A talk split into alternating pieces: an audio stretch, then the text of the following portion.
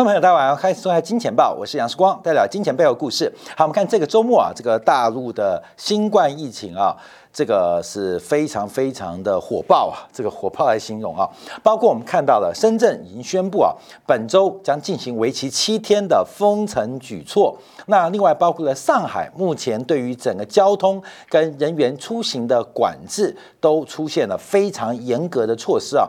光是这个周末啊。这个上海跟苏州，就是昆山的交界啊，非常多的社区，在一个晚上当中就完成了围篱的搭建，整个上海。跟苏州的这个交通关系啊，基本上也全面的进行非常严格的相关的检查。好，这是呃这次啊全球疫情之后，中国的清零政策再度遇到极大的挑战。那当然啊，现在整个疫情是主要从香港开始蔓延跟扩散。我们看香港的新冠确诊人数，已经从原来的高峰每天五万三千人开始出现下滑。可是啊，这个香港的新冠疫情却随着交通往来。开始往中国内地全面性的一个延烧，那深圳跟东莞相继的封城，而上海不离市也是一个半隔离啊，几乎是半封城的状态。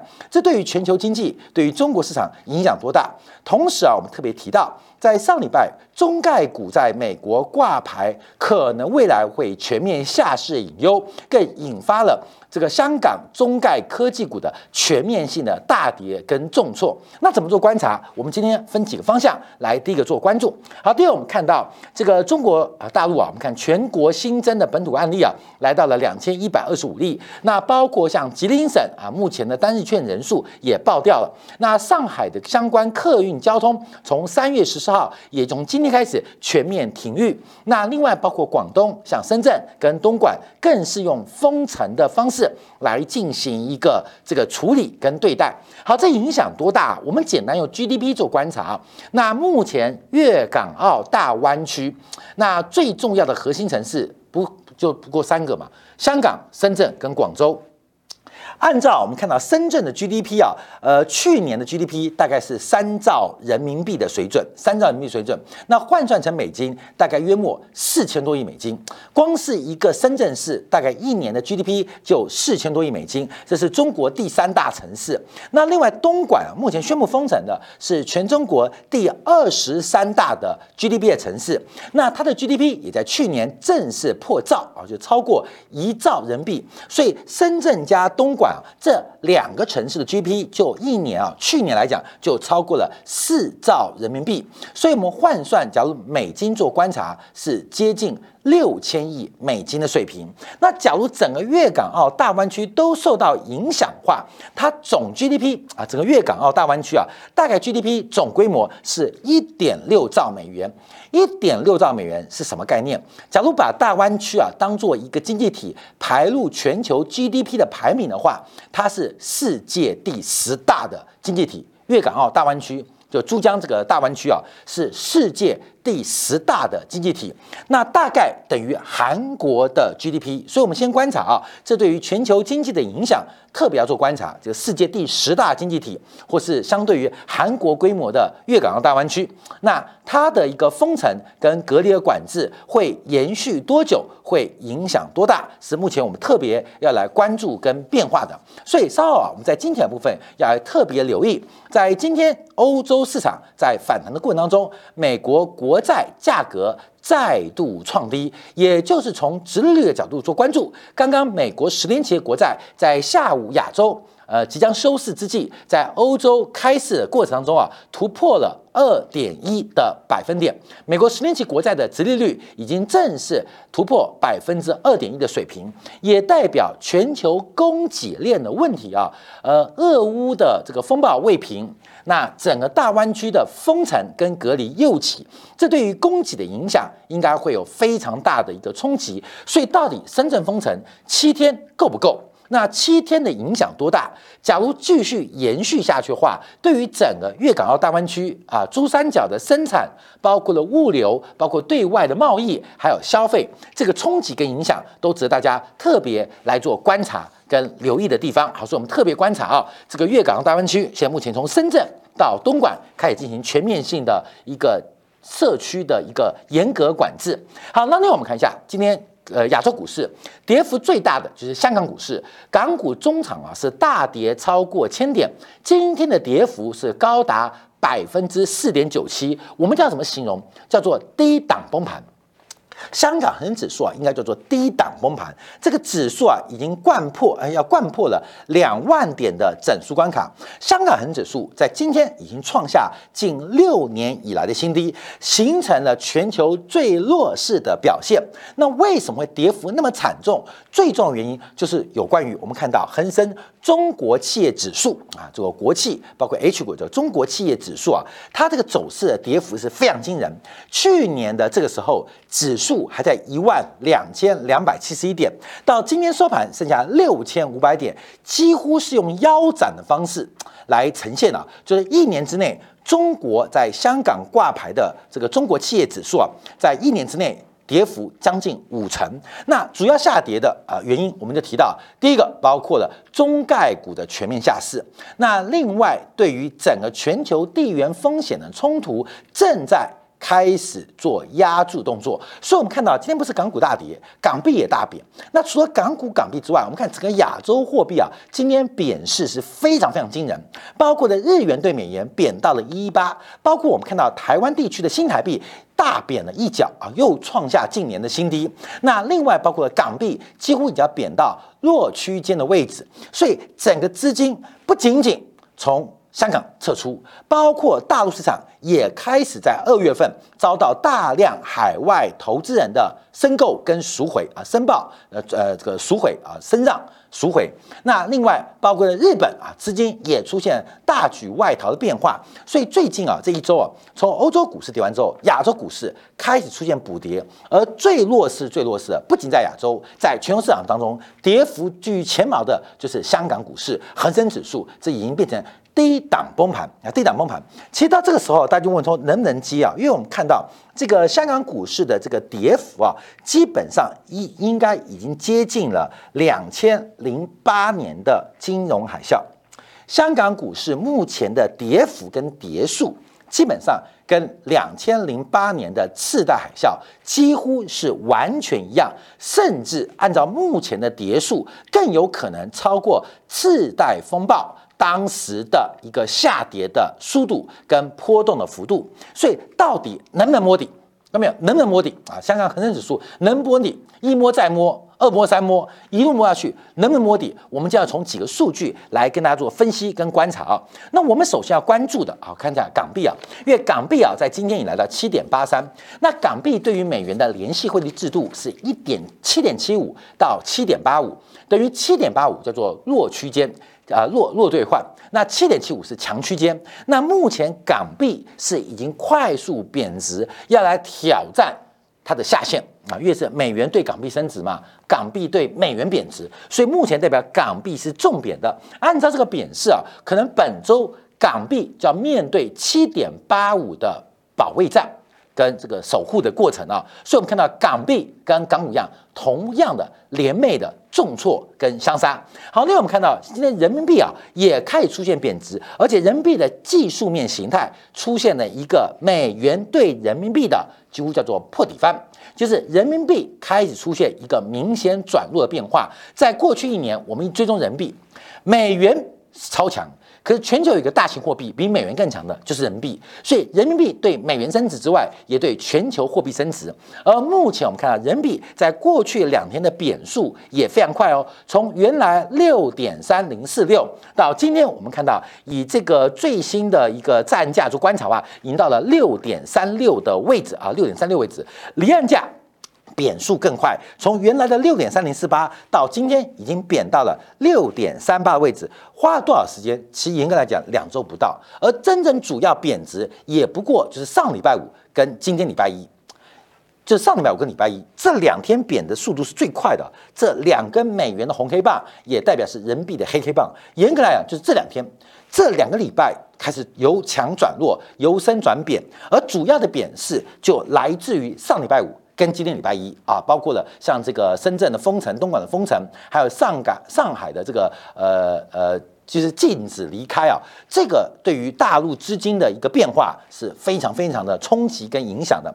所以，我们回来观察一下，那现在整个大陆股市能不能摸底？我们在去年十二月份的时候，对于沪深指数基本上是站在一个期待角度，认为是一个低点啊。主要原因是信贷脉冲要出现转折，随后跌破。我们在经验部分也提醒观众注意到，这个有时候价格跌破啊，要特别注意到停损。跟风险的控制，没有没有人是股神，关没有？能够成为股神的关键，不是你赚多少，而是风险跟杠杆能够如何控制，这个是一个关键的重点啊。所以我们看到，不管是巴菲特啊，他们的成就最重要是风险的控制，这个防守防守。就是一种进攻，当然有人说进攻是最好的防守，可是你不能只攻不守啊！打球防守很重要，投资这个防守也很重要。可是我们看到，从整个香港的低档崩盘，香港股市低档崩盘，连袂的拖累了沪深指数，也使得这几天沪深指数出现相当大的震荡。那目前沪深指数有个很重要的下影线，是来自于上礼拜一五四，下礼拜三。上礼拜三这个下影线的低点能不能有所支撑？我们要看礼拜五在入股盘后公布的二月份中国的货币信贷的报告。那二月份公布的数据啊，不管是社融还是人民币贷款都不及预期啊，社融跟人民币贷款基本上都低于预期。好，什么叫做人民币贷款？我们再讲，人民币贷款基本上是商业银行发出来的钱。商业银行发出来钱，我们一般就是叫人民币贷款。当然，这个范围啊，我们这个不精确，让大家了解，就是上游放的钱就叫人民币贷款，下游收到的钱，这个社会、商业环境、消费、投资所承载的货币的增量啊，就是收到的钱叫做社融啊，叫社融。所以我们举个例子，长江三峡放水跟上海实际的来水。会有极大落差，为什么中间会有支支流啊？会有一些呃主干干流啊？所以信贷是上游放的钱，人民币信贷、新增信贷。那社会融资是社会所承载、所收到的钱。我们可以这样讲，所以一个上，一个是下游。一个上游下游，一个是放水，一个下面是接水，接到多少？好，不管是新增的人民币贷款一点二三兆，低于前值，也低于预期。那社会融资的这个存量，社会融社融的增量也不如预期。当然，这可以直观解释，因为一月份的数据太高了啊！一月份的数据太高了。假如把一二月份累计起来的话，其实社融跟新增人民币贷款并没有二月份数据所报告出来那么难看。就是因为二月份第一个是过年嘛，关买记得二月份过年，第二个是一月份的基期太高，那同时今年过年跟去年过年的时间点有点落差，所以形成二月份的数字不仅比去年二月难看，而且也比一月出现大幅的滑落，甚至出现不如预期。可不如预期的强度，我们就要关注，因为我们特别提到所有的价格它都是一个货币的现象，所以股市、房市、资产价格怎么表态？第一个基础点是货币的存量，第二个是货币的流速，第三个是每一个大类资产的风险偏好。你要先有钱，而钱会滚，那滚去哪？这是三步骤。所以从货币的基本上的存量到货币的流速或货币的乘数，第三个是风险的偏好。所以有没有钱？钱有没有动？那往哪里动？这三部曲：存量、乘数。跟风险的偏好，那目前我们看到，那中国股市当然现在第一个风险偏好跟房地产一样，出现明显大幅下滑的动作，呃，风险偏好下滑，所以钱不会往那边跑。那第二个乘数在放慢，从社会融资的增速就看到整个中国的内生。内生发展就是货币内生创造的能力正在减速啊，正在减速。那虽然新增的人民币贷款在过去几个月份出现了一个上游央行对于商业银行啊要求放宽的动作，可是仍然啊杯水难以啊杯水车薪，呃难以救助这个市场的变化。所以，我们第一个观察到这个影响。好，第二我们看一下啊，这是社融跟这个新增的人贷啊，呃，社融是一点一九兆。新增的人民币贷款是一点二三兆。关键这个数据很特别哦，因为很少社会融资的增量会低过新增人民币贷款的增量，这是比较难得见到的现象啊，比较难得见到现象。你像嘛，我们看上个月社会融资增加了六点一七兆。那人民币贷款是增加了三点九八兆，上面放水，中间有枝干流，那下游接的水更多，所以我们看到二月份的社会融资的增量竟然比人民币贷款的增量来得低，这代表中间的过程出了很大的变化。那这个中间过程并不是生态系，也是生态系，也就是目前消费的倾向或投资的介度都大幅的低于预期，才会出现人民币贷款的增量。超过社会融资的增量，这是关淼要稍微做一个关注跟留意的地方。但是一个月的数据啊，还不能做长期的观察，只是代表二月份的活动基本上。经济活动基本上是大幅度的放缓啊，大幅度放缓，这是我们要做一个关注跟观察到。好，那我们再看一下，那其中最重要的有一个好，有一个坏。好的是票据融资的金额在反弹，这代表商业的活动开始出现触底反弹的第一步迹象啊，第一步迹象。但有个长期的问题，就是人民币啊，这个呃大陆居民的长期的中长期的贷款。出现了一个负增长啊，这个也是过去几年以来啊，两千零七年二月以来首度出现一个比较不好的数据。那居民的中长期贷款是什么意思？问问你会借什么中长期贷款？中长期贷款指的是七年以上，长期贷款指的是二十年以上。你会举什么样的负债？超过七年甚至超过二十年，主要指的就是。购房的资金安排，所以我们可以很明显啊，整个中国的房地产销售继去年第四季下滑之后，在今年的二月份，这个数据更为。失速啊，更为糟糕，所以直接就出现了一个很明显哦，居民的中长期的贷款金额出现了意外的减少啊，跟去年同期比较比较是出现了一个相对性的一个减少的局面，相对减少，这是二零零七年有统计呢有统计来第一次下滑，这代表中国的家户部门去杠杆的一个倾向，正是出现了一个。蛮重要的转折哦，这个对于中国的房地产市场啊，基本上影响是蛮大的。所以会不会是打房入股啊？这个我们可以想象，为什么？因为股市目前的跌数是高过跟快过房地产的跌数，可是股市会不会有超跌？能不能摸底？就是我们今天要讨论一个重点。好，我们讨论重点。好，我们先看中国信贷脉冲。这个 M one 跟 M two 啊，因为这个 M one 跟 M two 啊，基本上 M one 的增速比 M two 来得慢，M one 是快线，M two 是慢线啊，M one 是快线，M two 是慢线，所以通常一个经济具有活力的时候，M one 增速会超过 M two，尤其对于发展中的经济体来讲特别明显。我们看到二月份 M two 是九点二 percent 的年增率，比一月份的九点八来得低，也比预期的九点六来得低，比去年同期更是掉了零点九个百分点。那 M one 是增加了四点七 percent，月。第一月份的这个数字啊，因为是极端值，所以明显下滑。呃，比预期来的高，但比去年同期是掉了二点七个百分点。所以，我们看到中国的 M M two 现在目前来讲都是一个下行阶段。虽然剪刀差是缩小的，可是目前从货币的流速做观察，并不明显。M one 当做基础货币，M two 是经过货币乘数的结果。所以，M two 跟 M one 之间的关系，我们看到。第一个上游的放水力道不够，上游的力道放水力道不够。上游是谁？央行。上游是谁？国有大型银行、国有的商业银行或者一般商业银行。第一个放水的力度不够。那从 M two 做观察。中间的经济循环跟内生的一个呃动力是不足的啊，做做留意啊。那我们这边要带出另外一个，就是蓝色线叫做信贷脉冲，因为我们已经提到中国的资产价格跟信贷脉冲是一个非常重要的直接关联，甚至它会影响到全球的商品市场的变化，还有包括新兴市场的资产价格。什么叫做信贷脉冲呢？就是非银行业。所新增的贷款，新增的信用贷款，怎么讲？什么叫信贷？后面我们有节目讲过很多次啊。信用贷款就是我们在做任何的消费行为或投行为都会发生信用。譬如说，我讲句举例，就是刷卡刷信用卡。我今天买东西刷了信用卡，信用卡通常是下个月累计嘛，就一个月还一次。我每天每天都有不同的消费或不同的这个购物需求，但一个月会结一次账。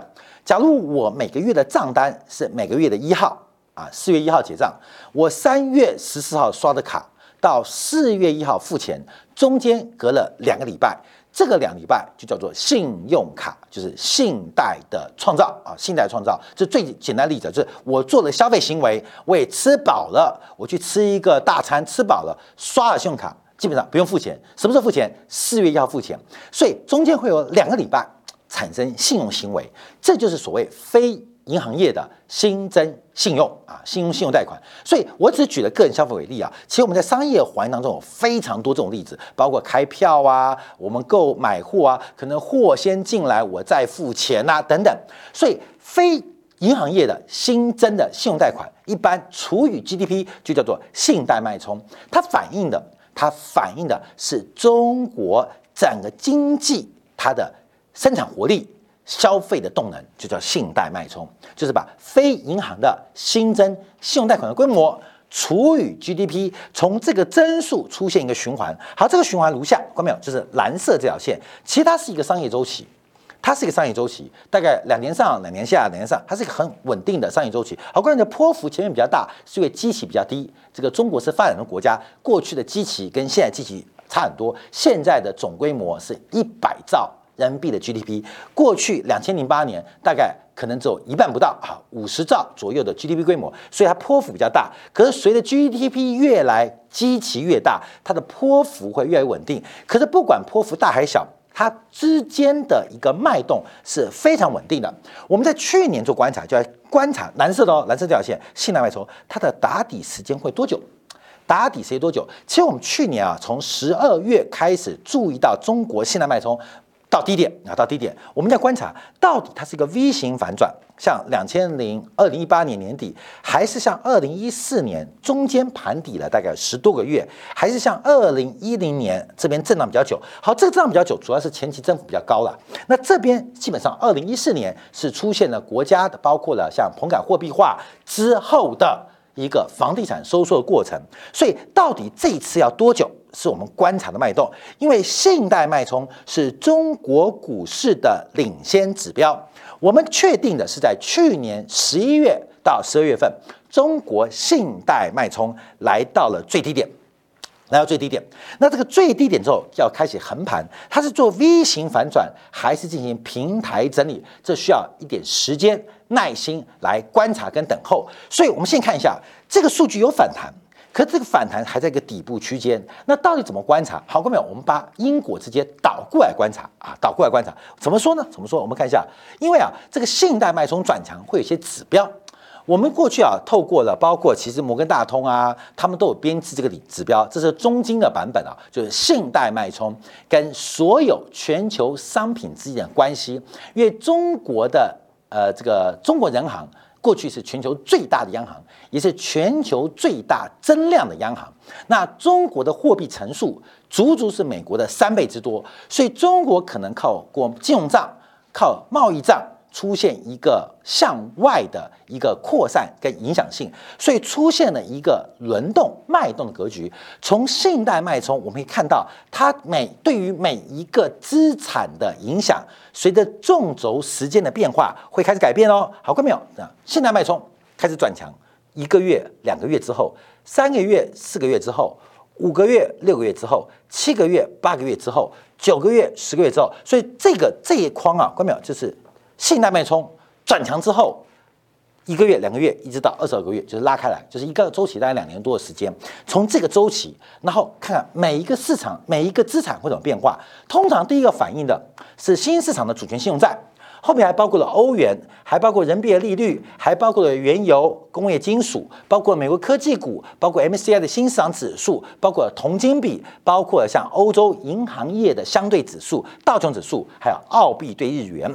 这是过去长期统计以来信贷脉冲跟全球的资产价格的联动关系。纵轴是时间，按照滞后的月份，就是发生之后一个月会怎样，发生。八个月会怎样，发生十二个月会怎样？那发生会怎样？就看每一个资产变化，它会形成一个这个关系，关没有？就这个关系，就是每一次它都会有个主角哦，它会主角。信贷脉冲一转强，转强，第一个是新市场主权信用债会开始转强，后面包括了一些债务啊，包括了欧元，基本上会开始出现一个牛市或多头。那走到末期的时候，走到末期的时候，会包括像道琼指数、像澳币对日元会接最后一棒。我们这样解读啊，是这样拉过来的啊，这样拉过来。空头也是这个循环，因为这是相关系数。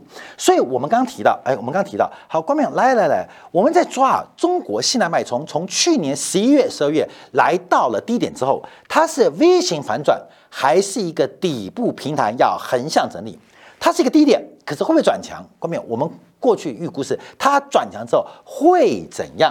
我们现在倒过来观察，因为我们要预测它这个平台是 V 转还是一个平台整理，所以我们就看一下。因为既然信贷脉冲见到了绝对低点，所以一定会发生一些事情，就是按照信贷脉冲的循环，包括了哎哎道琼指数跟澳币对日元，它应该会表态，而信贷脉冲。转强对于资产价格产生多头或上涨刺激，第一个上涨的应该是新兴市场的主权信用债，就新兴市场的这个国债啊，国债基本上变化，所以我们就提供这三个指标给大家做分析啊，到底现在信贷脉冲它落底没？落底完之后开始转强了没有？我们要分析啊，所以我们要从最后一棒观察，就是这个脉冲结束没有？结束没有？因为我们知道信贷脉冲的最后一棒就是道琼指数。最后，呃，倒数第二棒是道琼指数，最棒是澳币兑日元。好，我们现在看一下道琼指数啊，因为道琼指数目前它已经在去年啊，在今年的一月份见高点了啊，一月份见高点了。所以我们看到信贷脉冲整个循环的尾巴，哎，我们跟阿里山火车一样，在阿里山火车往右的时候，尾巴可能还往左，你懂意思吗？那阿里山火车开始火车头往左的时候，可能它的尾巴还在往右，就这概念。所以道琼指数在整个信贷脉冲的一个转折之后，它的第二十个月啊，第二十个月开始出现变化了吗？我们看到道琼指数基本上已经在一月份见到高点，开始出现连续性的下滑。所以，我们从这张图可以观察，道琼指作为一个最后一棒的指标，看到没有？这是个火车头变化，就是一个完整循环的发展，一个完整就信贷脉冲的高点。哎，我们再讲一次，哎，来来，关明，来来来来来来来来来来来来来来来，信贷脉冲的高点在这个地方嘛，关明，在二零二零年的第三季，二零二零年第三季，所以它在二零二三年可以往前推嘛，从这整段往上涨，所以这边会涨第一个东西，第二个东西，第三个东西，第四个东西，第五个东西，到后面还在涨，还在涨，现在脉冲往下掉了，它还在涨，后面它会把一个循环给完整做完。会把它完整做完，所以第二我们看到道琼指数目前是倒第二棒，它已经结束了。我们现在观察的就是另外一个，就是澳币对日元。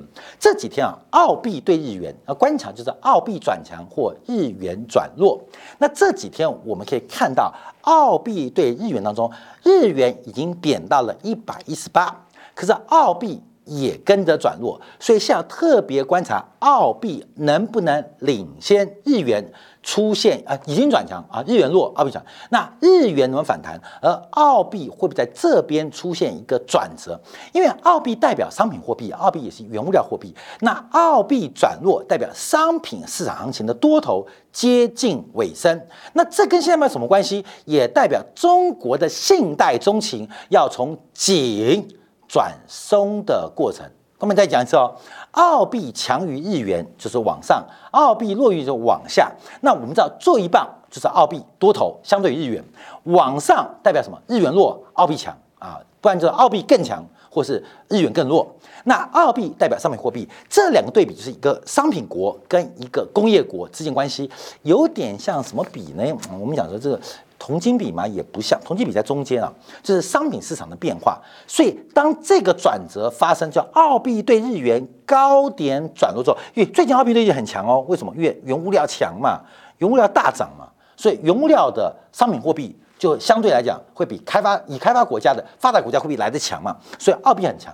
那现在澳币见到尾声。它反映的是商品牛市的结束，商品牛市的结束代表商品要走入熊市嘛？商品走入熊市也代表中国的人行要从紧要变松的转变啊，这是我们特别做观察。所以第一个，二币对日元能不能见到高点？能不能在这边叫高点？这叫猜测。那我们不用猜它，我们就观察它。假如这个澳币兑日元八十五啊、八十六、八十五，这已经连攻三次了。从去年的五月份到去年十月份到今天连攻三次，那能不能在八十六附近见到一个转折？那这不是投资啊，看到没有？这个澳币，因为我们是看它来做别的决策，它能够作为转折，代表澳币对日元的牛市就宣告结束。那再强调，代表商品市场的牛市也要结束。商品牛市结束，澳币作为代表，澳币只要作为代表，中国人行的宽松中期就要正式开展。所以我们就看第一棒，我看到没有？第一棒，现代周期见到低点，要正式做转强。是按照过去的一个统计分析，最重要的指标就是新兴市场的主权信用债。那新兴市场主权信用跌多惨呢？哎，从过去的五十一点七九，这是摩根大通的，跌到现在四十一点六四，啊，根本跌不多，跌很多。这是债券啊，这债券啊。这个呃，过去一段时间，我们看这个已经是大概一年多，快两年，一年半的时间啊，跌了大概。两成啊，新兴市场主权债基本上平均的报酬率大概才百分之五到百分之七而已啊，这等于这种跌幅跌一年要你赔三年的概念。所以这边做观察就是新兴市场的主权信用债现在也是风声鹤唳，因为我们看到通胀啦、失业啦，包括了加息啦，所以有没有可能这么较低点？后面有可能哦，因为最近几天我们看到巴西基本上已经开始。逐步的完成它的加息目标，所以只要新兴市场的加息周期结束或接近尾声，新兴市场的主线现在就有可能在这边打底或是反弹，而这个打底跟反弹就可以显见。就是中国的信贷脉冲开始要出现转折，它对于中国的资产价格开始影响。好，不管不管他们现在变化是动态的，澳币对日元还是新上主权信用债，我们看到这一次入股的大跌，其实尤其是香港股市啊，这个跌势跟跌幅直追次贷海啸，不管是中概股的退市，还是新冠疫情导致的封城。我们到观察，这会是利空出尽吗？能不能做一个低点的观察？我们见过没有？有时候涨多是风险，跌多何尝不是一个投资投机机会的掌握？那没有掌握，它也是一种风险呢。分享给所有的观众好朋友。好，我们休息下回来叫观察啊。在目前新市场主权债，我们就延续哦。那商品市场的变化，那对于美国国债的影响呢？今天啊，美元指数短暂拉回，可是美国国债的利率又创下新高，配合上礼拜五密西根大学的消费者新指数跌到了近十年来新低，美国国债利率的走高，又会对于全球其他央行的货币政策。甚至跟中国的现代脉冲会有什么影响？我们休息一下，在精彩部分为大家做进一步的观察跟解读。